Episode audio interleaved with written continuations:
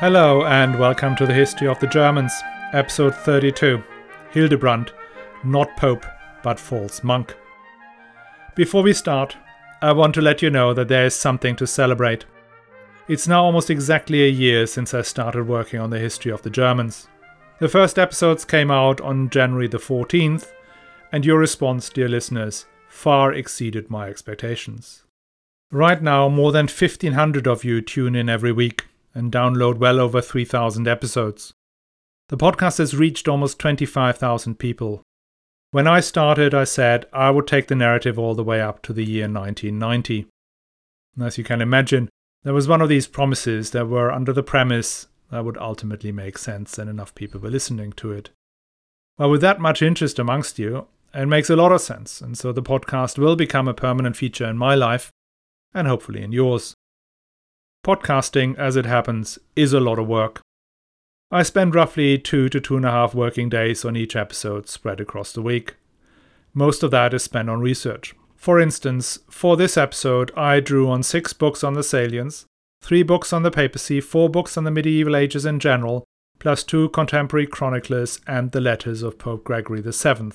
Writing, recording, and editing takes another 8 to 10 hours in total per week. I mean, I'm not complaining. That is what I call fun. The only thing I do complain about is the endless building work outside my window that you may hear from time to time in the background. At my current run rate of 5 years per episode, I still have 183 episodes to go, including this one, and the last episode will air on December 4, 2025.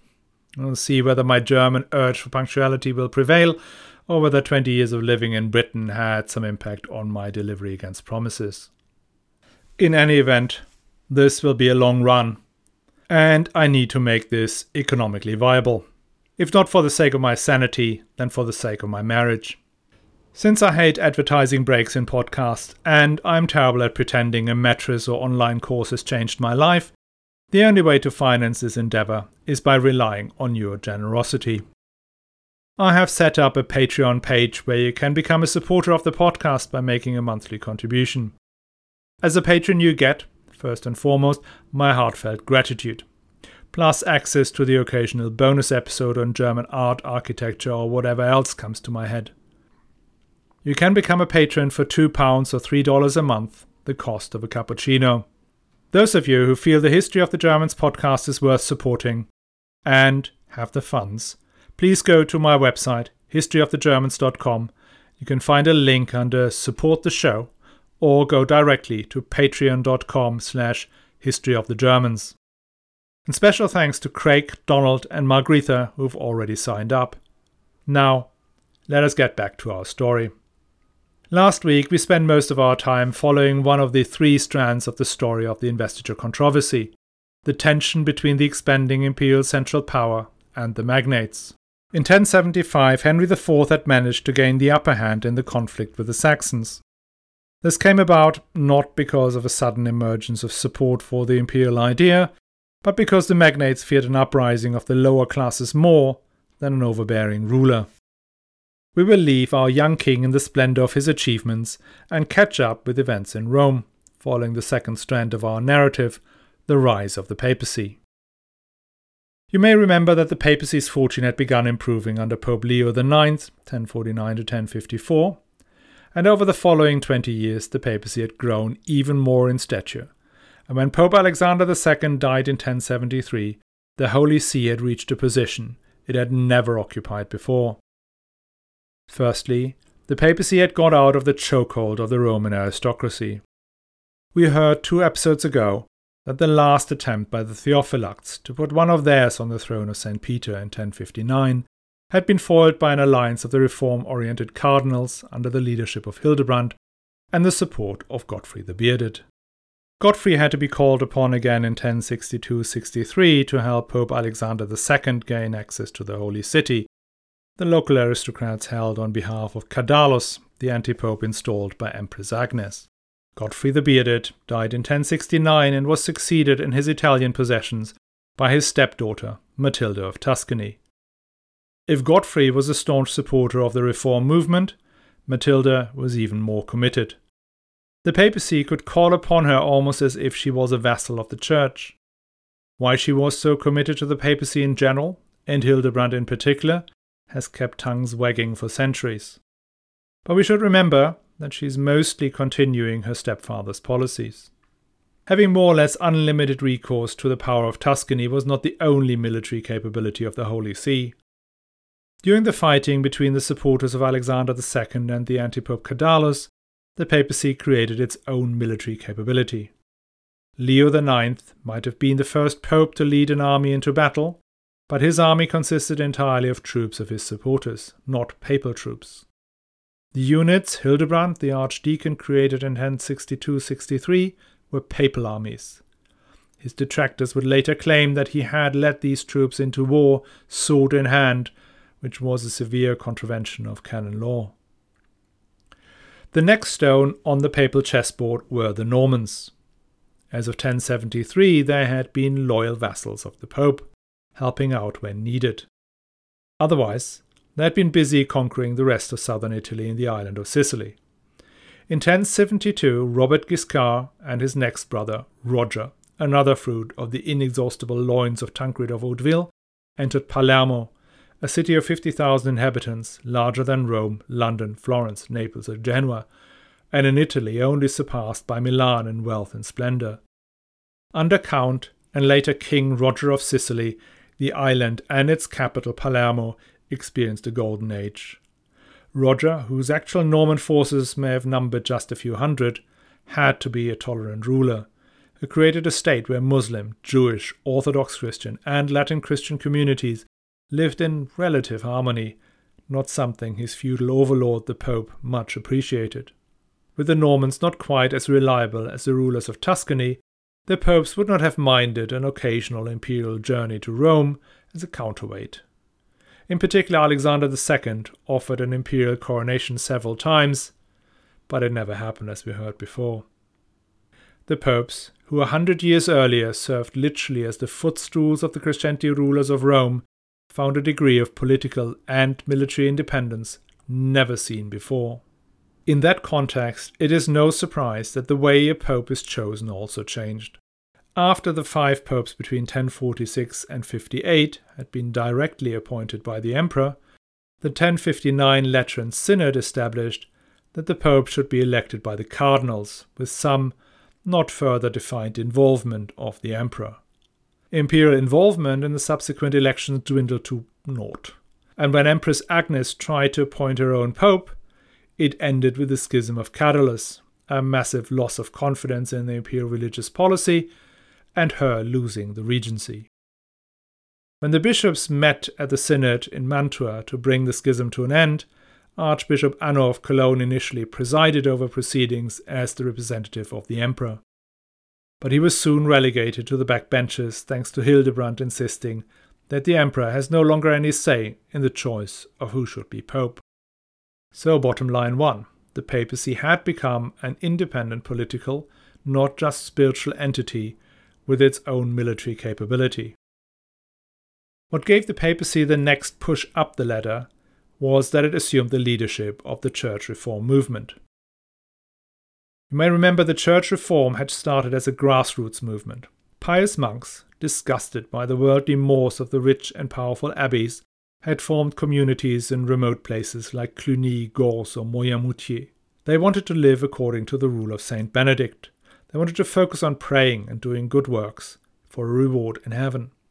Their efforts were recognized by noble lords, the Duke of Aquitaine amongst them, who wanted those holy monks to pray for their souls in the afterlife. So they gave donations to the monks or asked them to set up a new priory or monastery on their lands. In the next step, the emperors, namely Henry II and Henry III, embraced the movement and began to roll out reform in the mighty imperial abbeys of Reichenau, Corvey, Fulda, and etc. At the same time, the urban and rural population, who had little interaction with the monks on their remote abbeys, demanded that the priests who administered their sacraments to live up to the same billing. That meant initially that the priest should have been chosen for merit, rather than for the amount of kickback he offered the local bishop. But more and more the laity was upset by the fact that most of the priests, canons, and deacons were married or had congress with women. Celibacy had been an ideal, and monks and bishops were expected to live celibate, since the early times of the Church. But ordinary priests were not.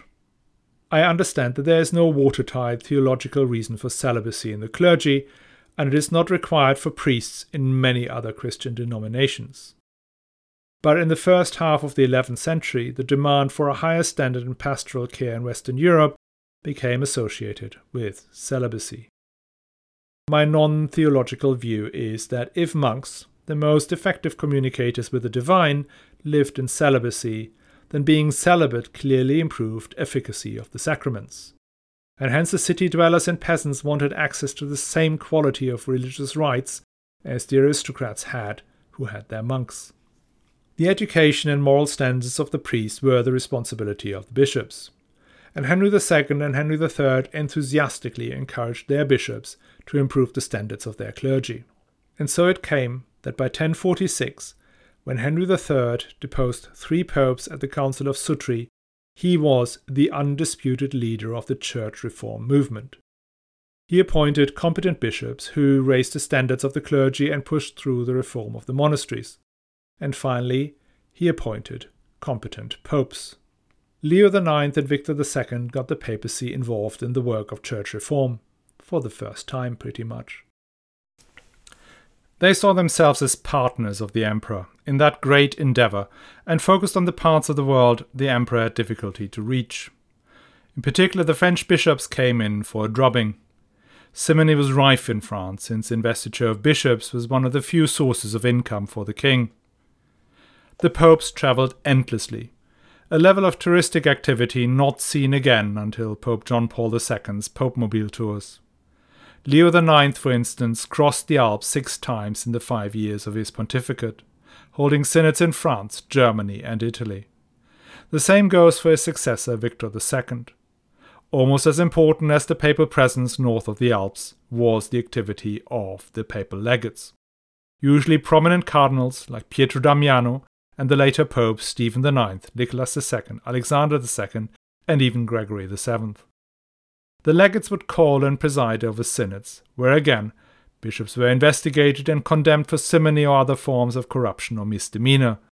Legates would be sent even to adjudicate in major political issues, like the attempt of Henry IV to get a divorce. Within the span of maybe 20 years, the papacy had gone from being almost invisible in the debate over the most important issues of the day to being everywhere.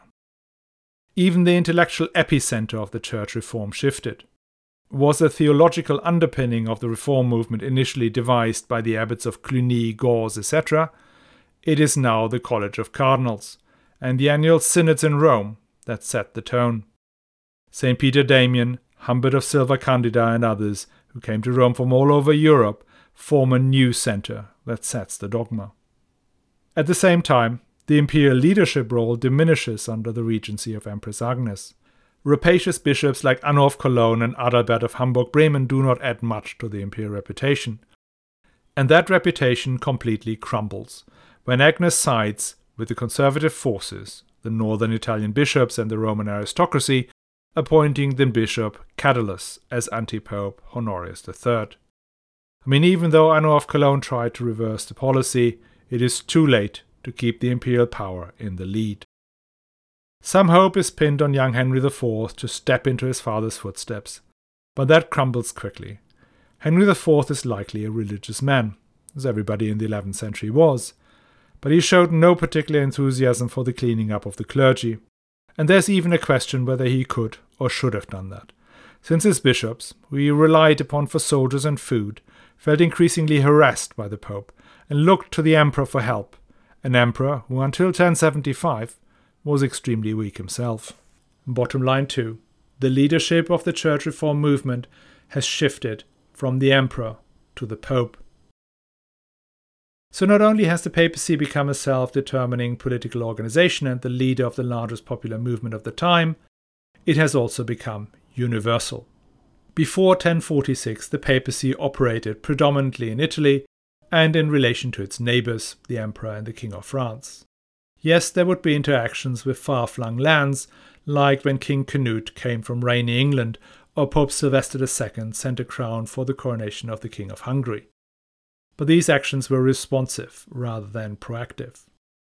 After 1046, the papacy got busy collecting oaths of fealty from kings and rulers all over Western Europe. It started off with Pope Nicholas II fiefing the Normans Robert Guiscard as Duke of Apulia and Richard of Aversa as Duke of Capua. Moreover, the popes also granted these Normans the islands of Sicily and the parts of southern Italy still ruled by the Byzantines. That is a ballsy move on behalf of the Pope, since it suggests the papacy was the feudal overlord of southern Italy. Even the Constantine donation, which we know and many people at the time knew was a fake, did not extend to southern Italy and certainly not to Sicily. But where there is no plaintiff, there is no judge. The emperor in Constantinople, whose lands these had been before the Muslim and Norman conquest, had no standing in Rome anymore, as the break between the Eastern and the Western Church had become permanent in 1054. And the Emperor Henry IV, who was the recognized overlord of the Lombard dukes, well, he had other things on his mind. In 1068, the King of Aragon in Spain came on pilgrimage to Rome and gave his kingdom into the hands of the Pope, where he received it back as a fief. As usual, he did this only in part out of piety. What he got in exchange was papal support that turned the king's wars with the Muslim emirs into some sort of pre crusade type endeavor. One of the political tools of the papacy were the so called papal banners. These were carried into battle as signs that the apostles Peter and Paul were fighting on the side of the flag bearer. And that was most valuable to those whose claim to the conquest were weakest. One of these pretenders was William the Conqueror, whose claim to the English throne was, how can I say that most politely, a bit of a stretch. Pope Alexander II, upon insistence of Hildebrand, gave William the banner and his endorsement. And that was because William enjoyed a reputation as a supporter of church reform, whilst the old regime in England was seen as Simonistic and insufficiently focused on enforcing celibacy amongst the clergy. The reach of the papacy did not stop on England's shore. In a few years, Pope Gregory will write letters of advice and admonishment to the great King of Ireland, the Bishop of Carthage in North Africa, and even the ruler of what is now Morocco. So, in just 30 years, the papacy's ambitions have grown from being the Bishop of Rome to being the universal ruler of all Christendom. In doing so, the papacy had simply stepped into a void that the emperor since Otto the Great had left wide open. In 972, you remember when Otto the Great died, he was the universal ruler of Christian Western Europe. Though technically he was not King of France or King of Burgundy, the rulers of these lands recognized him as the arbiter of their disputes and came to his assemblies. The same goes for the Dukes of Poland and Bohemia. Hungary and Denmark were still mostly pagan and England was a slaughterhouse of Viking invasions. In other words, there was a universal authority, and that was the Emperor. His immediate successors, Otto II and Otto III, tried to maintain that universal ambition. Otto III's policy of the Renovatio Imperii was the most stringent expression of that idea. But since Henry II's reign from 1002 to 1024, imperial focus had shifted towards expanding central authority within its own lands, and its geographic zone of influence had shrunk. France was on its own path since the Capetian had taken control. And after Boleslav the Brave, Poland could only be brought under imperial control for short periods.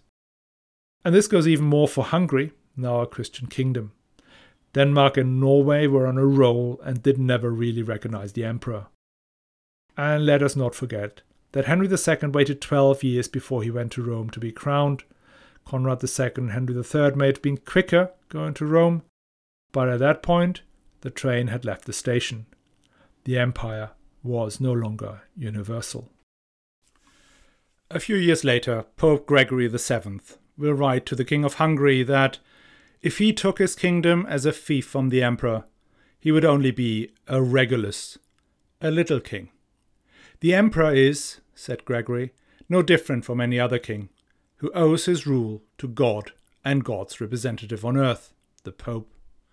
The only way to true sovereignty was to receive the kingdom from the hand of the Pope and swear fealty to him as the sole universal power in Christendom. Now, this is where we are on the 21st of April, 1073, when Pope Alexander II died unexpectedly in the Palace of the Lateran. The next day, as the Pope's body is laid out in the Basilica of the Lateran, the people call for Hildebrand to be made Pope. As the funeral cortege winds through the city of Rome, the calls grow louder and louder, and when they reach the church of San Pietro in Vincoli, the place where St. Peter was kept in chains before his martyrdom, the masses sweep the archdeacon into the church and enthrone him there and then. A few minor hitches in that process. First, Hildebrand, despite 35 years of service to the papal court, had not yet been ordained a priest, something that had to be done at double speed. And secondly, the papacy had just established that the pope should be elected by the College of Cardinals, not raised by public acclaim. And that was conveniently forgotten in the melee outside San Pietro in Vincoli. When Hildebrand is coming to, he finds himself on the papal throne. There cannot have been much of a surprise for the now roughly 55 year old. His position inside the church had grown and grown these last 20 years, and his modest title belied his actual position. Peter Damian used to joke that some people came to Rome to meet the Lord Pope, but most went to see the Pope's Lord, Hildebrand. Hildebrand takes the papal name of Gregory VII, which must be the weirdest joke of the 11th century. The previous bearer of this papal name had been Gregory VI, the only pope ever proven to have actually paid cold hard cash to get the job, and Hildebrand's first boss, who he accompanied into exile. When Gregory VI had been the symbol of the corruption of the Church, his pupil, Gregory VII, will become synonymous with the fight against the buying and selling of holy offices. I've complained many times that we hardly ever find anything resembling a political manifesto from any of the emperors or popes that have so far featured on the podcast. Historians are forced to deduce their intentions from their actions, rather than measuring their actions against their intentions. Gregory VII is in this, as in so many other things, the great exception. Gregory filed a register of letters and other documents he deemed important to the Library of the Vatican. This register contains a very unusual note, known today as the Dictatus Papae. What its purpose was is unclear. It's not dated and was definitely not a letter. It was not made public during his lifetime. It may have been a note to structure a collection of canon law, or it was what it sounds and looks like a political manifesto outlining the fundamental beliefs underpinning Gregory's papacy. It contains 27 statements of facts, or of facts as Gregory saw them, I quote here in the translation by Ernst F. Henderson. That the Roman Church was founded by God alone. That the Roman Pontiff alone can, with right, be called universal. That he alone can depose or reinstate bishops. That, in a council, his legate, even if a lower grade, is above all bishops and can pass sentence of their position against them. That the Pope may depose the absent. That amongst other things, we ought not to remain in the same house with those excommunicated by him.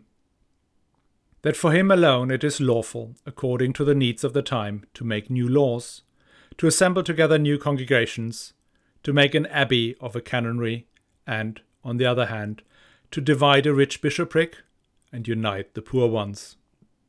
That he alone may use the imperial insignia.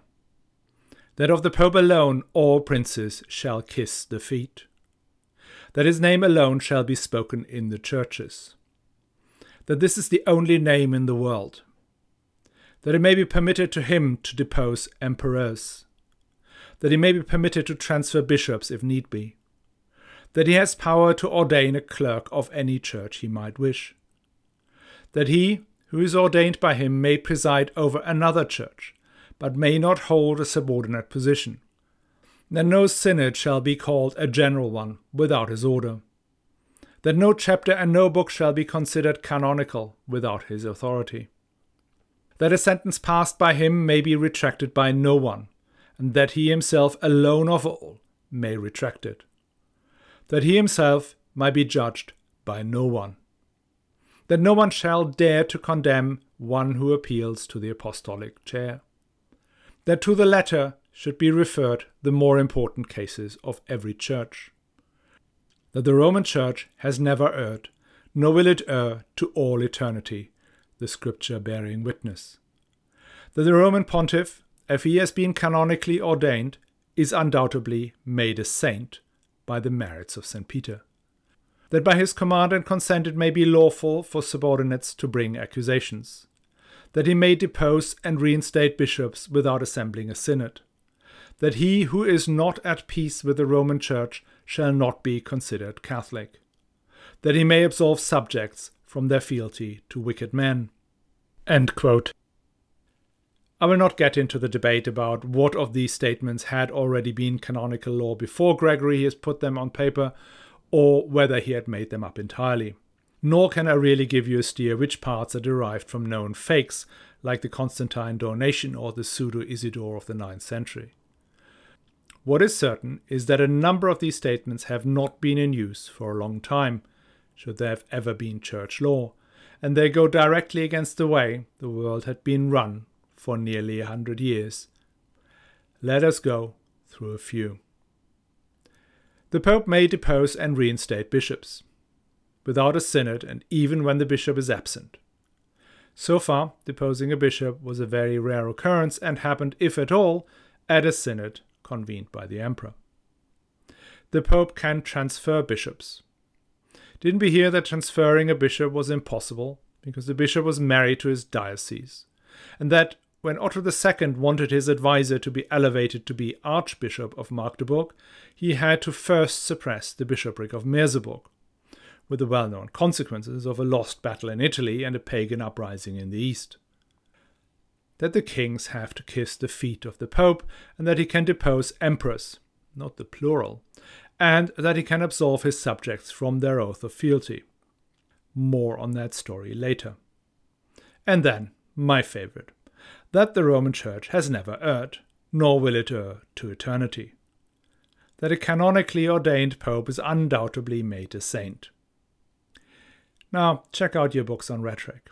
You might find that if an orator uses the word undoubtedly, it's a sure sign it's riddled with doubt.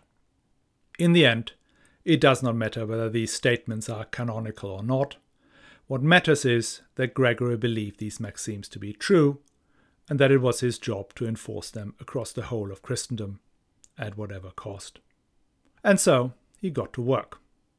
He sets out his stall in the Synod of 1074 where he summarizes the rules for the newly reformed church as follows. Number one, those who are guilty of the crime of fornication may not celebrate masses or minister at the altar in lesser orders. Number two, those who have been promoted by the Simoniac heresy, that is, with the intervention of money, to any rank or office of holy orders, may no longer exercise any ministry in Holy Church. Number three, no one of the clergy shall receive the investiture with a bishopric or abbey or church from the hand of an emperor or king or of any layperson, male or female. One of his key tools to implement these new rules were open letter to his bishops. These he would send either to, say, all the bishops of France or an individual bishop. However, if it was to an individual bishop, copies would be sent to the whole of his clergy. In the letters, he would name and shame an individual bishop for refusing or being slack in the implementation of the new rules. First, he would outline the new rules to the bishop. In the next letter, he would admonish the bishop for his lack of progress. Then, in the third, he would become threatening, ordering the bishop to come to Rome and account for himself. Like this letter to Bishop Otto of Constance quote, Oh, the impudence Oh, the unparalleled insolence! That a bishop should despise the decrees of the Apostolic See, should set at naught the precepts of the Holy Fathers, and in truth shall impose upon his subjects from his lofty place and from his episcopal chair things contrary to these precepts and opposed to the Christian faith. We accordingly command you by apostolic authority to present yourself at our next council in the first week of Lent to answer canonically, representing both this disobedience and contempt of the apostolic see and all the charges that have been laid against you. If that doesn't work as a final move, Gregory would depose the bishop and tell his congregation the following quote, Accordingly, as we have already said, by apostolic authority, we charge all of you, both greater and lesser, who stand by God and St. Peter, that if he is determined to continue in his abjuracy, you should show him neither respect nor obedience. Nor need you think this a danger to your souls. For if, as we have often said already, he is determined to resist apostolic precepts, we do absolve you, by St. Peter's authority, from every yoke of subjection to him, that, even if any of you is bound to him by the obligation of an oath, for so long as he is a rebel against God and the apostolic see, you are bound to pay him no fealty. Gregory VII writes an enormous amount of these letters, 387 of which are held in the papal registry alone. Thanks to a great visualization by George Litchfield, we can see where they went. Most went to France in these first years. It is there where Gregory sees the biggest issues and the most obstinate bishops. So, as far as linear history goes, the story of the ascent of the papacy is about as linear as it can get. Every step along the way, the papacy gains in stature, until it is now in the hands of a driven, almost fanatic pope hell bent on establishing his supremacy over the whole of the Roman world. And whilst the King of France get out of his way, and the kings of Denmark, England, Hungary, and Poland are just too far away to put up any resistance, the clash had to happen with the Empire, and its still not crowned emperor in waiting, Henry IV. From Henry's perspective, Gregory is very much off the reservation.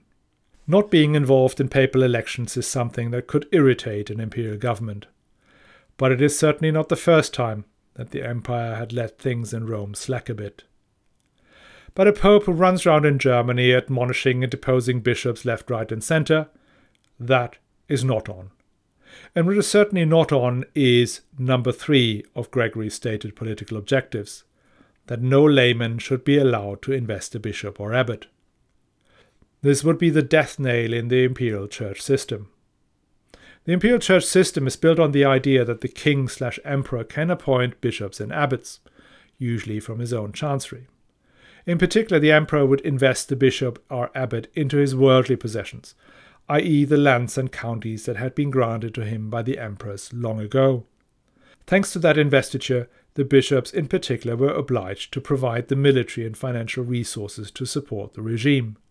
You may remember that already under Emperor Otto II, a hundred years earlier, nearly two thirds of the imperial army in Italy was provided by the imperial church. By now, this number is in all likelihood even larger, since the church had received even more land and privileges from the intervening emperors.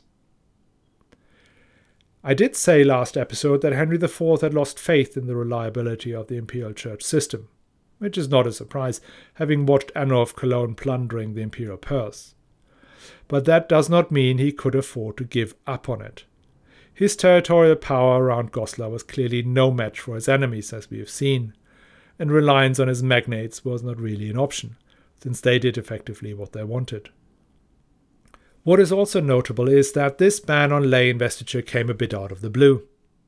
Yes, Humbert of Silva Candida had suggested it as far back as 1059, and it had sneaked into some papal decrees.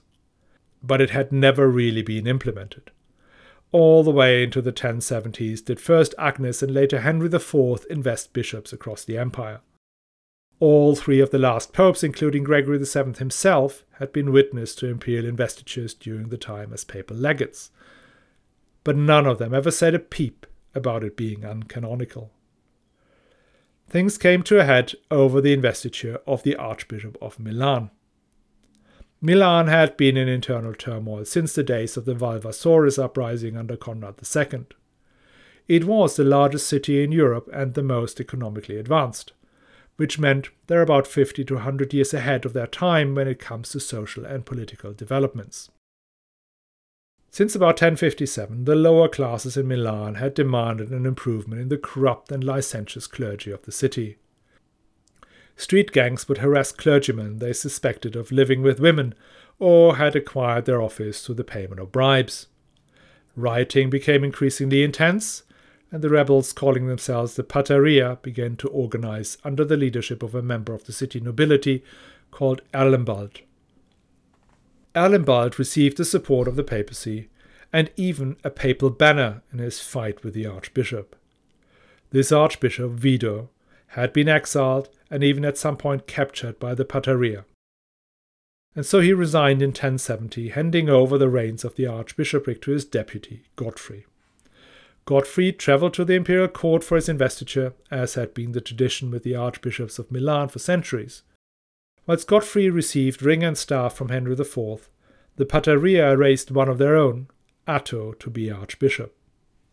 Atto received recognition from the Pope, and the civil war in the city continued between the supporters of Atto and the papacy on the one hand, and Godfrey and the emperor on the other.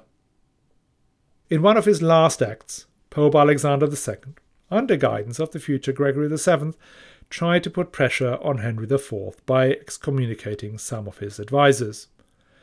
That excommunication lingered without much effect whilst the situation in Milan changed in favour of the imperial side. The Pataria suffered the loss of its leader Erlembald in the fighting, and after the city had burned down, the imperial party took control. They asked Henry IV for a new archbishop, even though Godfrey was still around, but probably not particularly good. Henry IV agreed to this demand and appointed a certain Tedald, one of the members of the Chancery, to be Archbishop of Milan. This is where Gregory loses it.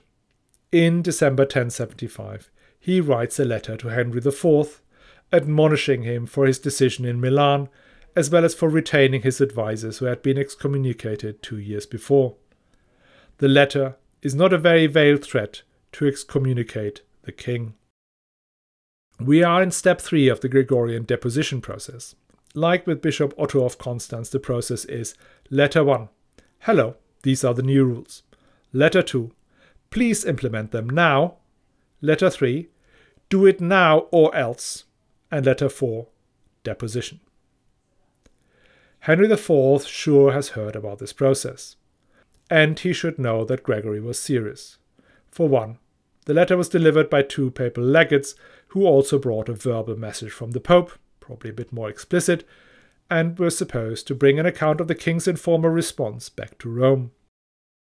And Gregory VII had form in excommunicating kings. He had threatened to excommunicate King Henry I of France, unless he took action on simony, and had actually excommunicated the Norman leader Robert Guiscard, not for any spiritual failures, but for attacking papal lands. Henry's reaction to the first two letters had been to play for time, since, as you may remember, he was in the midst of getting his proverbial handed to him by the Saxons in 1073 and 1074. But when the third letter arrived in 1075, Henry IV had just won his great victory against the Saxons. No way he's going to yield to this rudeness.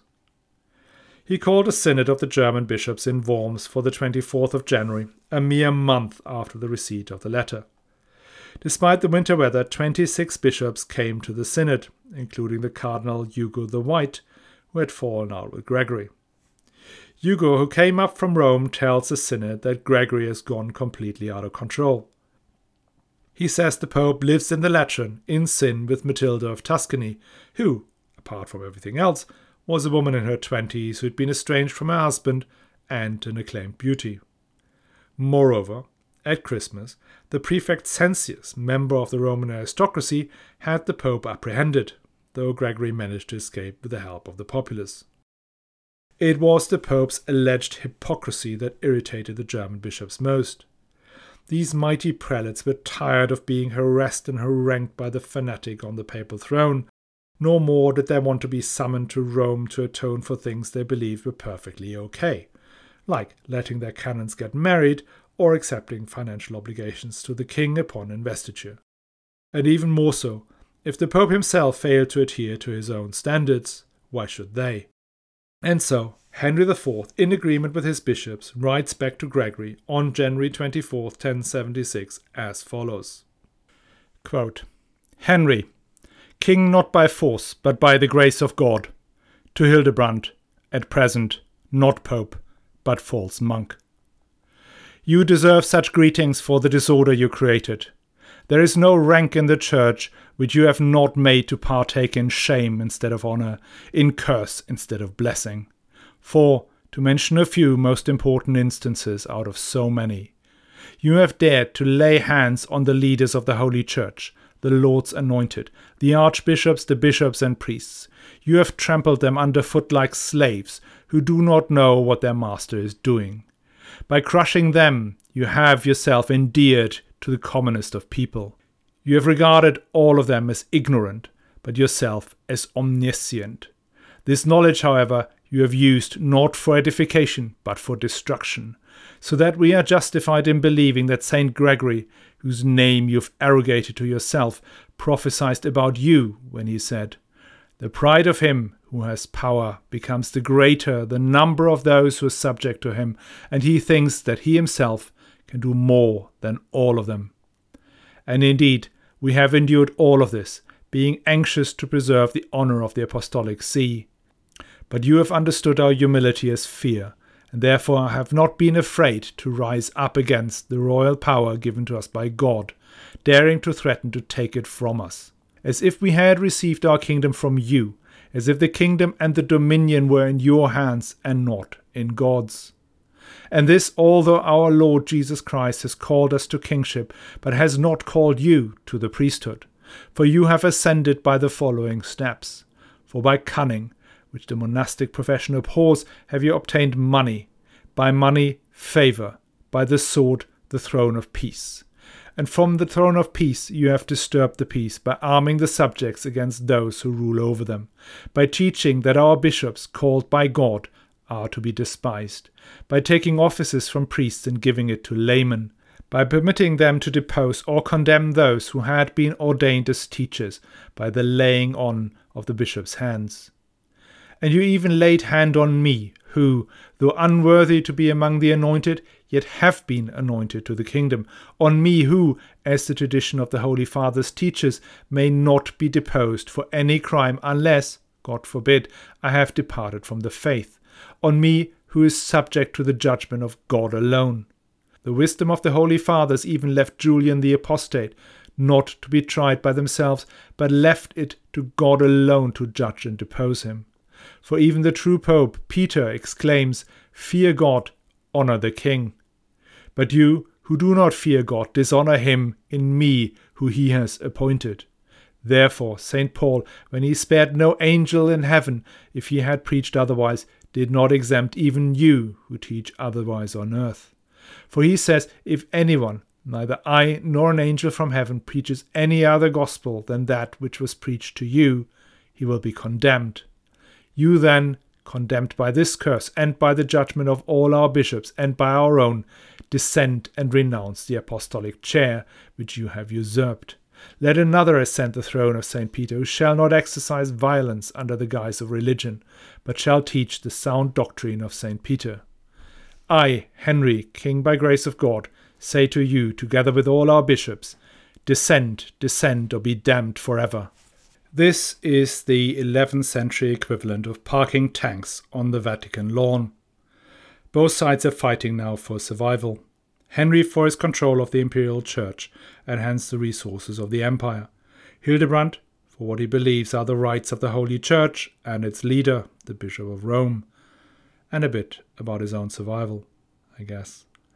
In 1076, a betting man would have put his money into the Panzerfahrer Heinrich, who had the bishops and the resources on his side. But that will turn out to be a poor bet, as we will see. I know I promised to get all the way to Canossa today, but that was not to be. This episode is already far too long, so we have to stop here. But we will get there next week. I hope to see you again. Okay, just one last thing. I saw that some of you wanted a copy of the speech of Otto of Nordheim from last episode, and maybe some of you want a copy of the speech of or the letter of Henry IV from this episode. Just be aware there are transcripts for every single episode on the website www.historyofthegermans.com. There you can also find the blog, some maps, some photographs, and let's not forget the link to the Patreon page where you can support the podcast. All right. Um, hope to see you next week.